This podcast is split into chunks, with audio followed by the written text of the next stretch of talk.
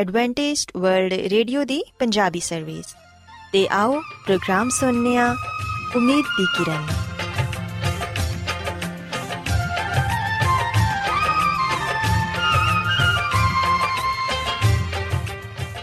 ਸਾਥਿਓ, ਮੈਂ ਤੁਹਾਡੀ ਮੇਜ਼ਬਾਨ ਫਰਾਜ਼ ਸਲੀਮ, ਪ੍ਰੋਗਰਾਮ ਉਮੀਦ ਦੀ ਕਿਰਨ ਦੇ ਨਾਲ ਤੁਹਾਡੀ ਖidmat 'ਚ ਹਾਜ਼ਰ ਹਾਂ। ਮੇਰੇ ਵੱਲੋਂ ਪ੍ਰੋਗਰਾਮ ਸੁਣਨ ਵਾਲੇ ਸਾਰੇ ਸਾਥੀਆਂ ਨੂੰ ਮੇਰਾ ਪਿਆਰ ਭਰਾ ਸਲਾਮ, ਕਬੂਲ ਹੋਏ।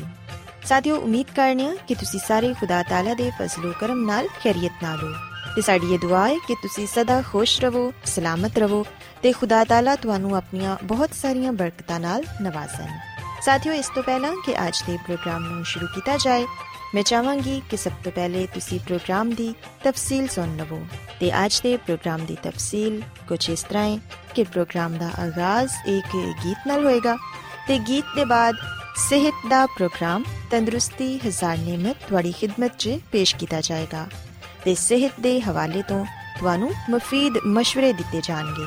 ਜਿਨ੍ਹਾਂ ਤੇ ਅਮਲ ਕਰਕੇ ਤੁਸੀਂ ਨਾ ਸਿਰਫ ਆਪਣੀ ਬਲਕਿ ਆਪਣੇ ਖਾਨਦਾਨ ਦੀ ਸਿਹਤ ਦਾ ਵੀ ਖਿਆਲ ਰੱਖ ਸਕਦੇ ਹੋ। ਤੇ ਸਾਥਿਓ, ਪ੍ਰੋਗਰਾਮ ਦੇ ਆਖਿਰ 'ਚ ਖੁਦਾ ਦੇ ਖਾਦਮ, ਅਜ਼ਮਤ ਇਮਨੁਅਲ ਖੁਦਾਵੰਦ ਦੇ ਅਲਾਹੀ ਪਾਕਲਾਮ ਚੋਂ ਪੈਗਾਮ ਪੇਸ਼ ਕਰਨਗੇ। ਉਮੀਦ ਕਰਨੀਆ ਕਿ ਅੱਜ ਦੇ ਪੈਗਾਮ ਦੇ ਜ਼ਰੀਏ ਯਕੀਨਨ ਤੁਸੀਂ ਖੁਦਾਵੰਦ ਕੋਲੋਂ ਬਰਕਤ ਪਾਓਗੇ। ਸੋ ਆਓ ਸਾਥਿਓ, ਪ੍ਰੋਗਰਾਮ ਦਾ ਆਗਾਜ਼, ਇਸ ਰੂਹਾਨੀ ਗੀਤ ਨਾਲ ਕਰਨੇ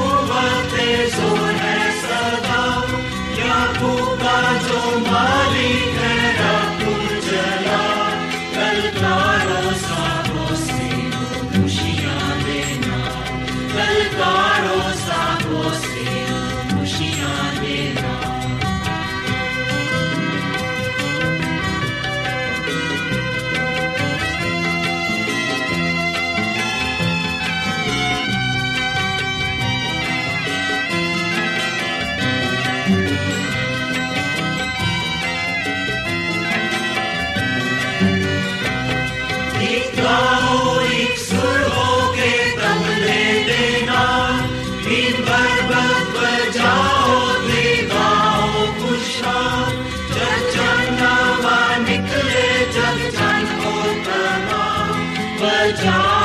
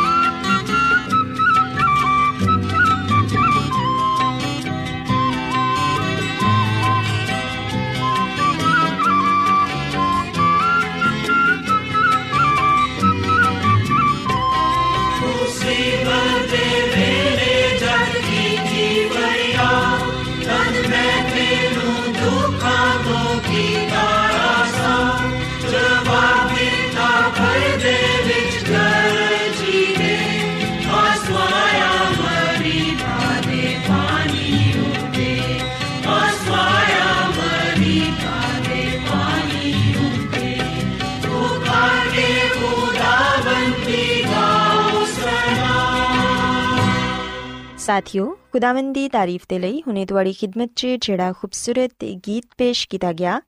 ਯਕੀਨਨ ਇਹ ਗੀਤ ਤੁਹਾਨੂੰ ਪਸੰਦ ਆਇਆ ਹੋਵੇਗਾ। ਹੁਣ ਵੇਲਾ ਹੈ ਕਿ ਸਿਹਤ ਦਾ ਪ੍ਰੋਗਰਾਮ, ਤੰਦਰੁਸਤੀ ਹਜ਼ਾਰ ਨਿਮਤ ਤੁਹਾਡੀ ਖidmat 'ਚ ਪੇਸ਼ ਕੀਤਾ ਜਾਏ। ਸੋ ਸਾਥਿਓ,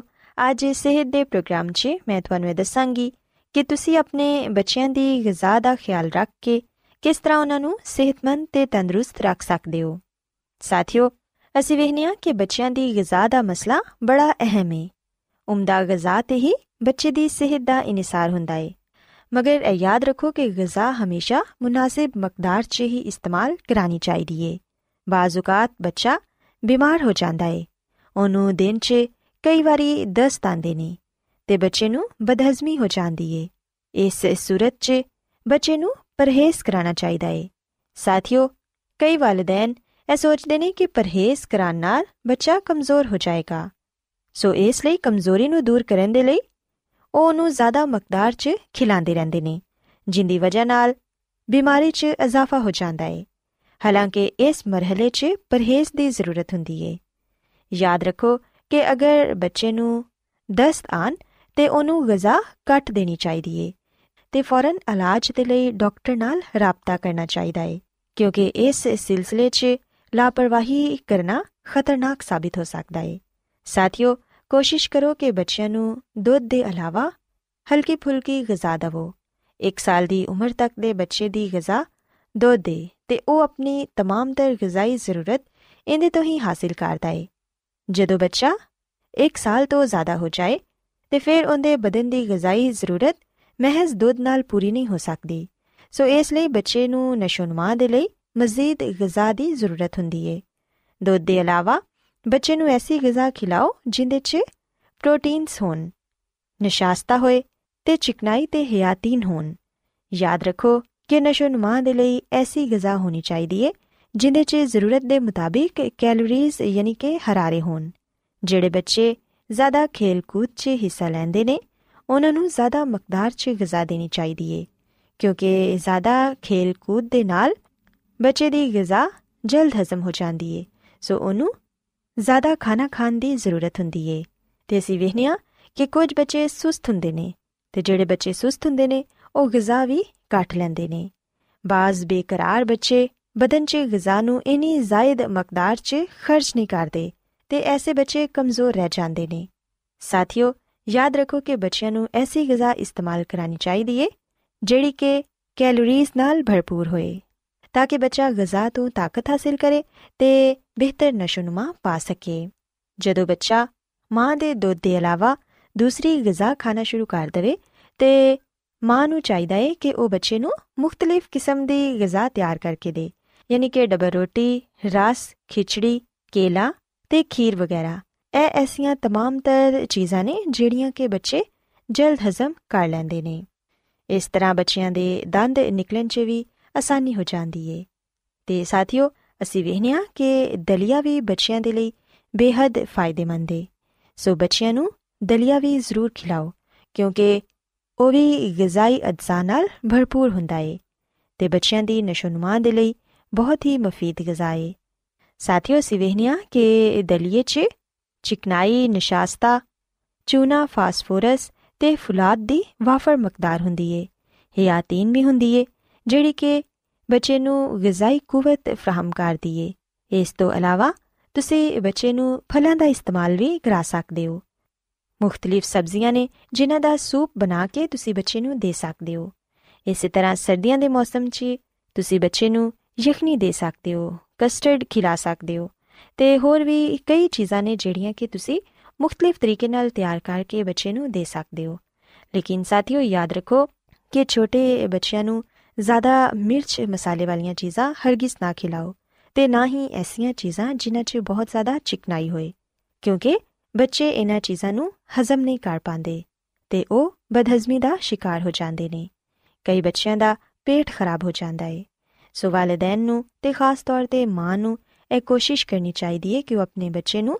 ਐਸੀ ਗਿਜ਼ਾ ਦੇ ਜਿਹੜੀ ਕਿ ਉਹਦੀ ਸਿਹਤ ਦੇ ਲਈ ਮਫੀਦ ਹੈ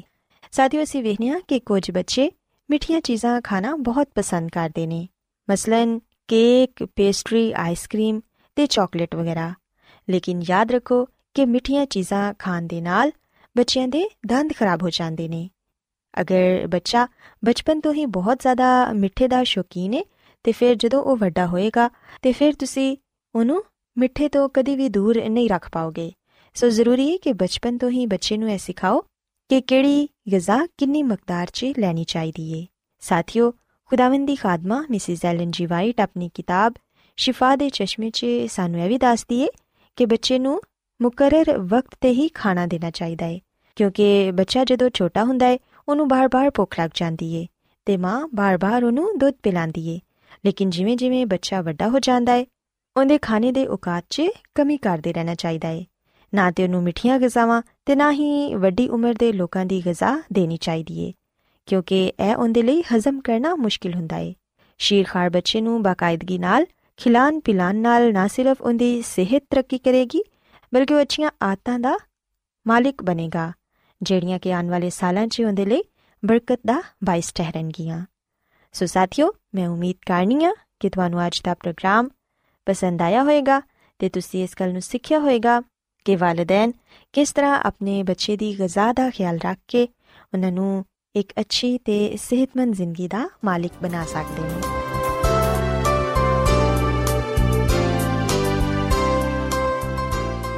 ਰੋਜ਼ਾਨਾ ਐਡਵੈਂਟਿਸਟ ਵਰਲਡ ਰੇਡੀਓ 24 ਘੰਟੇ ਦਾ ਪ੍ਰੋਗਰਾਮ, ਜਨੂਬੀ ਏਸ਼ੀਆ ਦੇ ਲਈ ਪੰਜਾਬੀ, ਉਰਦੂ, ਅੰਗਰੇਜ਼ੀ, ਸਿੰਧੀ ਤੇ ਦੂਜੀਆਂ ਬਹੁਤ ਸਾਰੀਆਂ ਜ਼ੁਬਾਨਾਂ ਵਿੱਚ ਨਸ਼ਰ ਕਰਦਾ ਹੈ صحت، متوازن خوراک، تعلیم، خاندانی زندگی تے بائبل مقدس نو سمجھن دے لئی ایڈوانٹسٹ ورلڈ ریڈیو ضرور سنو۔ سامعین، بائبل مقدس کی تعلیمات کو مزید سیکھنے کے لیے یا اگر آپ کا کوئی سوال ہو تو آپ ہم سے واٹس ایپ کے ذریعے اس نمبر پر رابطہ کر سکتے ہیں۔ ہمارا واٹس ایپ نمبر ہے صفر صفر نو دو تین ایک صفر ایک سات چھ سات نو چھ دو نمبر ایک بار پھر نوٹ کر لیں zero zero nine two three one zero one seven six seven nine six two Adventist World Radio والوں پروگرام امید دی کرن نشر کیتا جا رہا ہے۔ ਹੈ ਹੁਣ ਵੇਲਾ ਹੈ ਕਿ ਅਸੀਂ ਖੁਦਾ ਦੇ ਪਾਕ ਕਲਾਮ ਚੋਂ ਪੈਗਾਮ ਸੁਣੀਏ ਤੇ ਅੱਜ ਤੁਹਾਡੇ ਲਈ ਪੈਗਾਮ ਖੁਦਾ ਦੇ ਖਾਦਮ ਅਜ਼ਮਤ ਇਮਨੁਅਲ ਪੇਸ਼ ਕਰਨਗੇ ਤੇ ਆਓ ਆਪਣੇ ਦਿਲਾਂ ਨੂੰ ਤਿਆਰ ਕਰੀਏ ਤੇ ਖੁਦਾ ਦੇ ਕਲਾਮ ਨੂੰ ਸੁਣੀਏ ਯਿਸੂ ਮਸੀਹ ਦੇ ਨਾਮ ਵਿੱਚ ਸਾਰੇ ਸਾਥੀਆਂ ਨੂੰ ਸਲਾਮ ਸਾਥਿਓ ਹੁਣ ਵੇਲੇ ਕਿ ਅਸੀਂ ਆਪਣੇ ਈਮਾਨ ਦੀ ਮਜ਼ਬੂਤੀ ਤੇ ਈਮਾਨ ਦੀ ਤਰੱਕੀ ਦੇ ਲਈ ਖੁਦਾਵੰਦ ਦੇ ਕਲਾਮ ਨੂੰ ਸੁਣੀਏ ਅੱਜ ਅਸੀਂ ਖੁਦਾਵੰਦ ਦੇ ਕਲਾਮ ਚੋਂ ਇਸ ਗੱਲ ਨੂੰ ਸਿੱਖਾਂਗੇ ਤੇ ਇਸ ਗੱਲ ਨੂੰ ਜਾਣਨ ਦੀ ਕੋਸ਼ਿਸ਼ ਕਰਾਂਗੇ ਕਿ ਯਿਸੂ ਮਸੀਹ ਦਾ ਗੋਸ਼ਤ ਖਾਣ ਤੋਂ ਤੇ ਖੂਨ ਪੀਣ ਤੋਂ ਕੀ ਮੁਰਾਦ ਹੈ ਸਾਥੀਓ, ਅਸੀਂ ਬਾਈਬਲ ਮੁਕੱਦਸ ਦੇ ਨਵੇਂ ਏਧਨਾਮੇ ਵਿੱਚ ਯਹੋਨਾ ਰਸੂਲ ਦੀ ਮਾਰਫਤ ਲਿਖੀ ਗਈ ਅੰਜੀਲ ਇਹਦੇ ਛਠੇ ਬਾਬ ਦੀ 53 ਆਇਤ ਵਿੱਚ ਆ ਗੱਲ ਪੜ੍ਹਨੇ ਆ ਕਿ ਯਿਸੂ ਮਸੀਹ ਨੇ ਫਰਮਾਇਆ ਕਿ ਮੈਂ ਤੁਹਾਨੂੰ ਸੱਚ ਕਹਿਣਾ ਵਾਂ ਕਿ ਜਦੋਂ ਤੱਕ ਤੁਸੀਂ ਇਬਨੇ ਆਦਮ ਦਾ ਗੋਸ਼ਤ ਨਾ ਖਾਓ ਤੇ ਉਹਦਾ ਖੂਨ ਨਾ ਪੀਓ ਤੁਹਾਡੇ ਵਿੱਚ ਜ਼ਿੰਦਗੀ ਨਹੀਂ। ਸਾਥੀਓ, ਜਦੋਂ ਯਿਸੂ ਮਸੀਹ ਨੇ ਆ ਕਲਾਮ ਆਖਿਆ ਉਸ ਵੇਲੇ, ਜਿਹੜੇ ਯਹੂਦੀ ਲੋਕ ਸਨ, ਉਹ ਆਪਸ ਵਿੱਚ ਬੁੜਬੜਾਣ ਲੱਗੇ ਤੇ ਉਹ ਆ ਗੱਲ ਕਹਿਣ ਲੱਗੇ ਕਿ ਆ ਸ਼ਖਸ, ਯਾਨੀ ਕਿ ਯਿਸੂ ਮਸੀਹ, ਆਪਣਾ ਗੋਸ਼ਤ ਸਾਨੂੰ ਖਾਣ ਦੇ ਲਈ ਕਿਉਂ ਦਿੰਦਾ ਹੈ ਤੇ ਆਪਣਾ ਖੂਨ ਪੀਣ ਦੇ ਲਈ ਸਾਨੂੰ ਕਿਉਂ ਕਹਿੰਦਾ ਹੈ? ਸਾਥੀਓ, ਯਕੀਨਨ ਇਸ ਗੱਲ ਨੂੰ ਜਾਣਨਾ ਬੜਾ ਹੀ ਜ਼ਰੂਰੀ ਹੈ ਕਿ ਯਿਸੂ ਮਸੀਹ ਨੇ ਆ ਕਿਉਂ ਫਰਮਾਇਆ ਕਿ ਜਦੋਂ ਤੱਕ ਤੁਸੀਂ ਇਬਨੇ ਆਦਮ ਦਾ ਗੋਸ਼ਤ ਨਾ ਖਾਓ ਤੇ ਉਹਦਾ ਖੂਨ ਨਾ ਪੀਓ, ਤੁਹਾਡੇ ਵਿੱਚ ਜ਼ਿੰਦਗੀ ਨਹੀਂ। ਸਾਥੀਓ, ਯਾਦ ਰੱਖੋ ਕਿ ਇਸ ਕਲਾਮ ਵਿੱਚ ਸਾਡੇ ਲਈ ਬੜਾ ਗਹਿਰਾ ਪੈਗਾਮ ਪਾਇਆ ਜਾਂਦਾ ਹੈ। ਇਨਸਾਨੀ ਅਕਲ ਇਸ ਕਲਾਮ ਨੂੰ ਸਮਝ ਨਹੀਂ ਸਕਦੀ। ਆ ਕਲਾਮ ਇਨਸਾਨੀ ਸਮਝ ਤੋਂ ਬਾਲਾਤਰ ਹੈ ਜਦੋਂ ਤੱਕ ਅਸੀਂ ਰੂਹਾਨੀ ਨਹੀਂ ਬਣਾਂਗੇ, ਜਦੋਂ ਤੱਕ ਅਸੀਂ ਰੂਹਾਨੀ ਤੌਰ ਨਾਲ ਇਸ ਗੱਲ ਨੂੰ ਨਾ ਲਵਾਂਗੇ, ਉਦੋਂ ਤੱਕ ਅਸੀਂ ਇਹਨਾਂ ਗੱਲਾਂ ਨੂੰ ਸਮਝ ਨਹੀਂ ਪਾਵਾਂਗੇ। ਸੋ ਸਾਥੀਓ, ਤੁਸੀਂ ਕੀ ਸੋਚਦੇ ਹੋ? ਤੁਹਾਡੇ ਦੁਬਾਰੇ ਕੀ ਖਿਆਲ ਹੈ ਕਿ ਯਿਸੂ ਮਸੀਹ ਨੇ ਆਪਣੇ ਬਾਰੇ ਇਹ ਕਲਾਮ ਕਿਸ ਲਈ ਕੀਤਾ? ਉਹਨੇ ਕਿਉਂ ਆ ਗੱਲ ਕਹੀ ਕਿ ਜਦੋਂ ਤੱਕ ਤੁਸੀਂ ਮੇਰਾ ਗੋਸ਼ਤ ਨਾ ਖਾਓਗੇ, ਮੇਰਾ ਖੂਨ ਨਾ ਪੀਓਗੇ, ਤੁਹਾਡੇ ਵਿੱਚ ਜ਼ਿੰਦਗੀ ਨਹੀਂ? ਸਾਥੀਓ ਆ ਗੱਲ ਯਾਦ ਰੱਖੋ ਕਿ ਖੁਦਾਵੰਦ ਯਿਸੂ ਮਸੀਹ ਨੇ ਆ ਕਲਾਮ ਉਸ ਵੇਲੇ ਕੀਤਾ ਜਦੋਂ ਯਹੂਦੀ ਯਰੂਸ਼ਲਮ ਵਿੱਚ ਮਿਸਰ ਤੋਂ ਬਨੇ ਇਸਰਾਇਲ ਦੀ ਆਜ਼ਾਦੀ ਦੀ ਯਾਦ ਵਿੱਚ ਇਹਦੇ ਫਸਾ ਮਨਾਉਣ ਦੇ ਲਈ ਆਏ ਸਨ।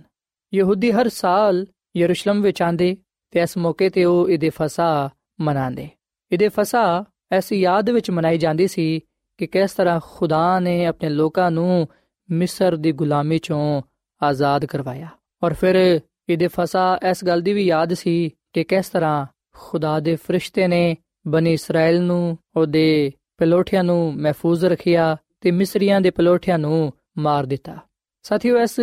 ਈਦ ਦੇ ਮੌਕੇ ਤੇ ਖੁਦਾਮ ਦੀ ਮਸੀਹ ਚਾਹੁੰਦਾ ਸੀ ਕਿ ਫਸਾਦ ਦੇ ਬਰੇ ਦੀ ਬਜਾਏ ਲੋਕ ਖੁਦਾ ਦੇ ਹਕੀਕੀ ਬਰੇ ਨੂੰ ਪਹਿਚਾਨਣ, ਜਿਹੜਾ ਦੁਨੀਆ ਦੇ ਗੁਨਾਹਾਂ ਨੂੰ ਉਠਾ ਲੈ ਜਾਂਦਾ ਹੈ। ਸੋ ਜਦੋਂ ਯਿਸੂ ਮਸੀਹ ਨੇ ਆ ਕਲਾਮ ਕੀਤਾ ਕਿ ਅਗਰ ਤੁਸੀਂ ਮੇਰਾ ਗੋਸ਼ਤ ਖਾਓਗੇ, ਮੇਰਾ ਖੂਨ ਪੀਓਗੇ ਤੇ ਜ਼ਿੰਦਗੀ ਪਾਓਗੇ, ਉਸ ਵੇਲੇ ਇੱਕ ਸ਼ਰਾ ਦੇ ਆਲਮ ਨੇ ਗੁੱਸੇ ਵਿੱਚ ਆ ਕੇ ਆ ਗੱਲ ਕਹੀ ਕਿ ਆ ਸ਼ਖਸ ਆਪਣਾ ਗੋਸ਼ਤ ਸਾਨੂੰ ਖਾਣ ਦੇ ਲਈ ਕਿਵੇਂ ਦੇ ਸਕਦਾ ਹੈ? ਸਾਥੀਓ,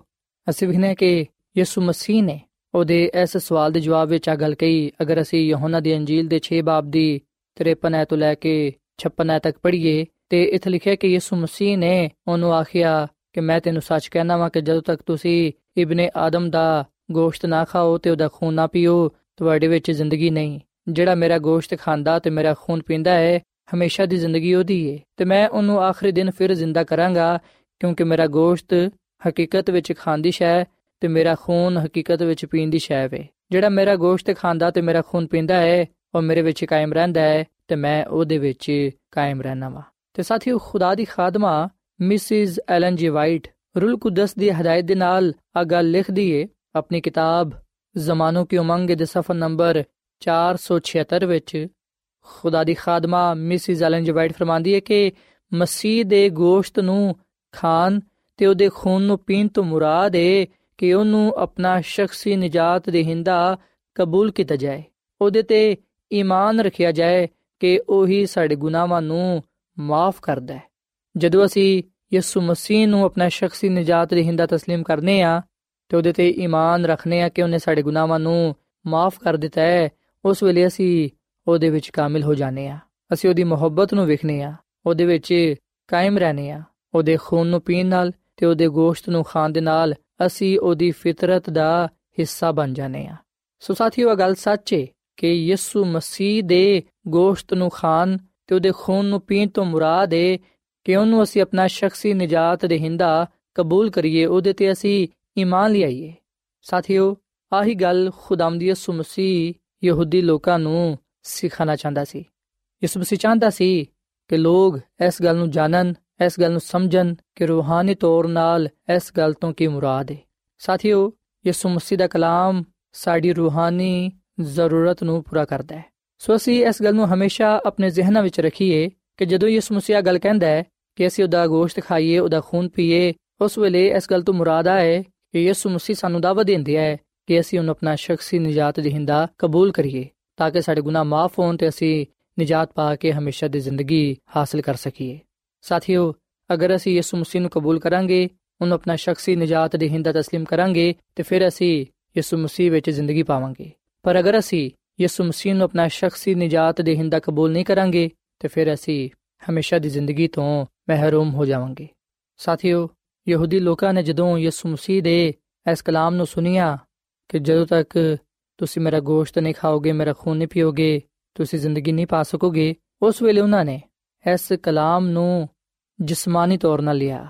ਇਸ ਕਲਾਮ ਨੂੰ ਉਹਨਾਂ ਨੇ ਲੁਗਵੀ ਮਾਇਨਿਆਂ ਵਿੱਚ ਲਿਆ। ਉਸ ਵੇਲੇ ਉਹਨਾਂ ਨੇ ਯਿਸੂ ਮਸੀਹ ਦੇ ਇਸ ਕਲਾਮ ਨੂੰ ਕਬੂਲ ਨਾ ਕੀਤਾ, ਬਲਕਿ ਉਹਨਾਂ ਨੂੰ ਯਿਸੂ ਮਸੀਹ ਦਾ ਆ ਕਲਾਮ ਅਜੀਬੋ ਗਰੀਬ ਲੱਗਿਆ। ਸਾਥੀਓ, ਅਸੀਂ ਵਿਖਨੇ ਕਿ ਯਿਸੂ ਮਸੀਹ ਨੇ ਜਿਹੜਾ ਕਲਾਮ ਕੀਤਾ, ਉਹ ਸਾਡੀ ਰੂਹਾਨੀ ਜ਼ਿੰਦਗੀ ਦੇ ਲਈ ਸੀ। ਤੇ ਯਿਸੂ ਮਸੀਹ ਆਪਣੇ ਲੋਕਾਂ ਨੂੰ ਆ ਗੱਲ ਸਿਖਾਣਾ ਚਾਹੁੰਦਾ ਸੀ ਕਿ ਜਿਸ ਤਰ੍ਹਾਂ ਜਿਸਮਾਨੀ ਜ਼ਿੰਦਗੀ ਦੇ ਲਈ ਜਿਸਮਾਨੀ ਗਿਜ਼ਾ ਜ਼ਰੂਰੀ ਹੈ ਉਸੇ ਤਰ੍ਹਾਂ ਰੂਹਾਨੀ ਜ਼ਿੰਦਗੀ ਦੇ ਲਈ ਰੂਹਾਨੀ ਗਿਜ਼ਾ ਜ਼ਰੂਰੀ ਹੈ ਤੇ ਰੂਹਾਨੀ ਜ਼ਿੰਦਗੀ ਦੀ ਗਿਜ਼ਾ ਖੁਦਾ ਦਾ ਕਲਾਮ ਹੈ ਸਾਥੀਓ, ਜਦੋਂ ਅਸੀਂ ਖੁਦਾ ਦੇ ਕਲਾਮ ਨੂੰ ਸੁਣਨੇ ਆ, ਪੜ੍ਹਨੇ ਆ, ਉਹਦੇ ਤੇ ਅਮਲ ਕਰਨੇ ਆ, ਉਸ ਵੇਲੇ ਅਸੀਂ ਯਿਸੂ ਮਸੀਹ ਵਿੱਚ ਜ਼ਿੰਦਗੀ ਪਾਣੇ ਆ। ਸਾਥੀਓ, ਸਾਨੂੰ ਚਾਹੀਦਾ ਕਿ ਅਸੀਂ ਕਲਾਮੇ ਮੁਕੱਦਸ ਦਾ ਮਤਾਲਾ ਰੂਲ ਕੁਦਸ ਦੀ ਮਦਦ ਦੇ ਨਾਲ ਕਰੀਏ ਤਾਂ ਕਿ ਅਸੀਂ ਕਲਾਮੇ ਮੁਕੱਦਸ ਦੀਆਂ ਗੱਲਾਂ ਨੂੰ ਅੱਛੀ ਤਰ੍ਹਾਂ ਸਮਝ ਸਕੀਏ। ਜਦੋਂ ਅਸੀਂ ਈਮਾਨ ਦੇ ਬਾਨੀ ਤੇ ਕਾਮਲ ਕਰਨ ਵਾਲੇ ਯਿਸੂ ਮਸੀਹ ਨੂੰ ਤੱਕਦੇ ਰਹਨੇ ਆ ਉਸ ਵੇਲੇ ਅਸੀਂ ਹਮੇਸ਼ਾ ਦੀ ਜ਼ਿੰਦਗੀ ਪਾਣੇ ਆ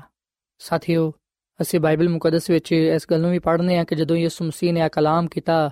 ਉਸ ਵੇਲੇ ਬਹੁਤ ਸਾਰੇ ਲੋਕਾਂ ਨੂੰ ਆ ਕਲਾਮ ਬੜਾ ਮਾਇੂਬ ਜਿਹਾ ਲੱਗਾ। ਉਹ ਇਸ ਕਲਾਮ ਤੋਂ ਨਾ ਖੁਸ਼ ਹੋਏ। ਉਹਨਾਂ ਨੇ ਇਸ ਕਲਾਮ ਨੂੰ ਕਬੂਲ ਨਾ ਕੀਤਾ, ਬਲਕਿ ਉਹ ਯਿਸੂ ਮਸੀਹ ਨੂੰ ਛੱਡ ਕੇ ਚਲੇ ਗਏ। ਤੇ ਜਦੋਂ ਉਹ ਲੋਕ ਯਿਸੂ ਮਸੀਹ ਨੂੰ ਛੱਡ ਕੇ ਚਲੇ ਗਏ, ਉਸ ਵੇਲੇ ਯਿਸੂ ਮਸੀਹ ਨੂੰ ਦਿਲੀ ਸਦਮਾ ਹੋਇਆ। ਪਰ ਅਸੀਂ ਵੀ ਨੇ ਕਿ ਯਿਸੂ ਮਸੀਹ ਨੇ ਉਹਨਾਂ ਨੂੰ ਰੋਕਣ ਦੀ ਜ਼ਰੂਰਤ ਮਹਿਸੂਸ ਨਾ ਕੀਤੀ, ਕਿਉਂਕਿ ਆ ਚਨਾਓ ਉਹਨਾਂ ਲੋਕਾਂ ਦਾ ਆਪਣਾ ਸੀ। ਇਸ ਲਈ ਯਿਸੂ ਮਸੀਹ ਨੇ ਆਪਣੇ ਸ਼ਾਗਿਰਦਾਂ ਨੂੰ ਵੀ ਆ ਆਖਿਆ, ਅਗਰ ਅਸੀਂ ਯੋਹੰਨਾ ਦੀ ਅੰਜੀਲ ਦੇ ਛਠੇ ਬਾਬ ਦੀ 67 ਐਤ ਪੜ੍ਹੀਏ ਤੇ ਇੱਥੇ ਲਿਖਿਆ ਕਿ ਯਿਸੂ ਮਸੀਹ ਨੇ ਉਹਨਾਂ ਨੂੰ ਪੁੱਛਿਆ ਕਿ ਕੀ ਤੁਸੀਂ ਵੀ ਚਲੇ ਜਾਣਾ ਚਾਹੁੰਦੇ ਹੋ? ਸਾਥੀਓ, ਯਿਸੂ ਮਸੀਹ ਸਾਨੂੰ ਜ਼ਬਰਦਸਤੀ ਆਪਣੇ ਨਾਲ ਨਹੀਂ ਰੱਖਣਾ ਚਾਹੁੰਦਾ। ਉਹ ਸਾਨੂੰ ਮਜਬੂਰ ਨਹੀਂ ਕਰਦਾ ਕਿ ਅਸੀਂ ਉਹਦੇ ਨਾਲ ਰਹੀਏ। ਬਲਕਿ ਉਹ ਸਾਨੂੰ ਚੁਣਾਵ ਦਾ ਹੱਕ ਦਿੰਦਾ ਹੈ। ਉਹਨੇ ਸਾਨੂੰ ਆ ਇਖਤਿਆਰ ਬਖਸ਼ਿਆ ਹੈ ਕਿ ਅਸੀਂ ਆਪਣਾ ਫੈਸਲਾ ਖੁਦ ਕਰੀਏ। ਸੋ ਯਿਸੂ ਮਸੀਹ ਨੇ ਵੀ ਸ਼ਾਗਿਰਦਾਂ ਨੂੰ ਫੈਸਲਾ ਕਰਨ ਦਾ ਇਖਤਿਆਰ ਬਖਸ਼ਿਆ ਚੁਣਾਵ ਦਾ ਹੱਕ ਦਿੱਤਾ। ਯਿਸੂ ਮਸੀਹ ਨੇ ਸ਼ਾਗਿਰਦਾਂ ਨੂੰ ਪੁੱਛਿਆ ਕਿ ਕੀ ਤੁਸੀਂ ਵੀ ਚਲੇ ਜਾਣਾ ਚਾਹੁੰਦੇ ਹੋ?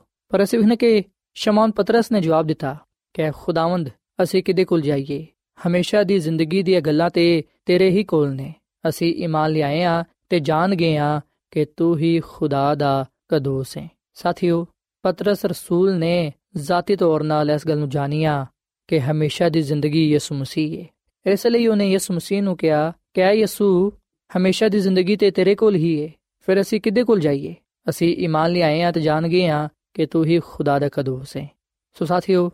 ਅਗਰ ਅਸੀਂ ਹਮੇਸ਼ਾ ਦੀ ਜ਼ਿੰਦਗੀ ਪਾਣਾ ਚਾਹਨੇ ਆ ਤੇ ਫਿਰ ਅਸੀਂ ਯਿਸੂ ਮਸੀਹ ਤੇ ਈਮਾਨ ਲਿਆਈਏ, ਉਹਨੂੰ ਕਬੂਲ ਕਰੀਏ। ਉਹਨੂੰ ਆਪਣਾ ਸ਼ਖਸੀ ਨਜਾਤ ਦੇਹਿੰਦਾ ਕਬੂਲ ਕਰੀਏ। ਸਾਥੀਓ, ਜਦੋਂ ਅਸੀਂ ਵੀ ਸ਼ਮਾਉਨ ਪਤਰਸ ਵਾਂਗੂ ਯਿਸੂ ਮਸੀਹ ਨੂੰ ਜਾਣਾਂਗੇ,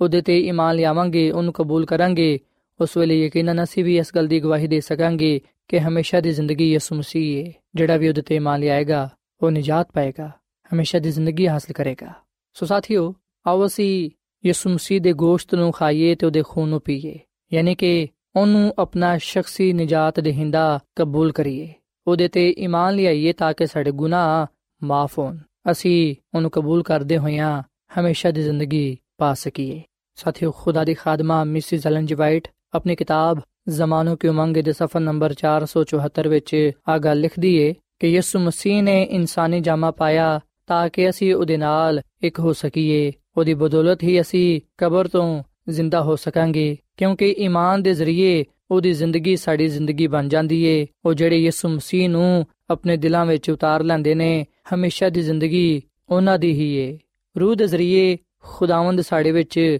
ਸਕੂਨਤ ਕਰਦਾ ਹੈ ਤੇ ਖੁਦਾਵੰਦ ਦੇ ਰੂਹ ਨੂੰ ਅਸੀਂ ਸਿਰਫ ਈਮਾਨ ਦੇ ਜ਼ਰੀਏ ਨਾਲ ਹੀ ਆਪਣੇ ਦਿਲਾਂ ਵਿੱਚ ਵਸਾ ਸਕਨੇ ਆ। ਜਦੋਂ ਈਮਾਨ ਨਾਲ ਅਸੀਂ ਯਿਸੂ ਮਸੀਹ ਨੂੰ ਕਬੂਲ ਕਰਨੇ ਆ, ਉਸ ਵੇਲੇ ਹੀ ਹਮੇਸ਼ਾ ਦੀ ਜ਼ਿੰਦਗੀ ਦਾ ਆਗਾਜ਼ ਹੋ ਜਾਂਦਾ ਹੈ। ਸੋ ਸਾਥੀਓ, ਮੈਨੂੰ ਉਮੀਦ ਹੈ ਕਿ ਅੱਜ ਤੁਸੀਂ ਇਸ ਗੱਲ ਨੂੰ ਜਾਣਿਆ ਹੋਵੇਗਾ, ਇਸ ਗੱਲ ਨੂੰ ਸਿੱਖਿਆ ਹੋਵੇਗਾ ਕਿ ਯਿਸੂ ਮਸੀਹ ਦਾ ਗੋਸ਼ਤ ਤੇ ਉਹਦਾ ਖੂਨ ਪੀਣ ਤੋਂ ਮੁਰਾਦ ਹੈ ਕਿ ਅਸੀਂ ਉਹਨੂੰ ਆਪਣਾ ਸ਼ਖਸੀ ਨਜਾਤ ਦੇਹਿੰਦਾ ਕਬੂਲ ਕਰੀਏ, ਉਹਦੇ ਤੇ ਈਮਾਨ ਲਿਆਈਏ ਤਾਂ ਕਿ ਅਸੀਂ ਆਪਣੇ ਗੁਨਾਹਾਂ ਤੋਂ ਮਾਫੀ ਪਾ ਸਕੀਏ, ਨਜਾਤ ਹਾਸਲ ਕਰ ਸਕੀਏ ਤੇ ਹਮੇਸ਼ਾ ਦੀ ਜ਼ਿੰਦਗੀ ਪਾ ਸਕੀਏ। ਤੇ ਜਿਵੇਂ ਕਿ ਅਸਾਂ ਇਸ ਗੱਲ ਨੂੰ ਵੀ ਵੇਖਿਆ ਕਿ ਖੁਦਾ ਦੀ ਖਾਦਮਾ ਮਿਸਿਸ ਐਲਨ ਜੀ ਵਾਈਟ ਫਰਮਾਂਦੀ ਏ ਕਿ ਜਦੋਂ ਅਸੀਂ ਈਮਾਨ ਦੇ ਨਾਲ ਯਿਸੂ ਮਸੀਹ ਨੂੰ ਕਬੂਲ ਕਰ ਲੈਨੇ ਆ ਜਦੋਂ ਅਸੀਂ ਈਮਾਨ ਦੇ ਨਾਲ ਯਿਸੂ ਮਸੀਹ ਨੂੰ ਆਪਣੇ ਦਿਲਾਂ ਵਿੱਚ ਆਉਣ ਦੀ ਦਾਵਤ ਦਿੰਨੇ ਆ ਜਦੋਂ ਯਿਸੂ ਮਸੀਹ ਸਾਡੇ ਦਿਲਾਂ ਵਿੱਚ ਸਕੂਨਤ ਕਰਦਾ ਹੈ, ਉਸ ਵੇਲੇ ਹੀ ਹਮੇਸ਼ਾ ਦੀ ਜ਼ਿੰਦਗੀ ਦਾ ਆਗਾਜ਼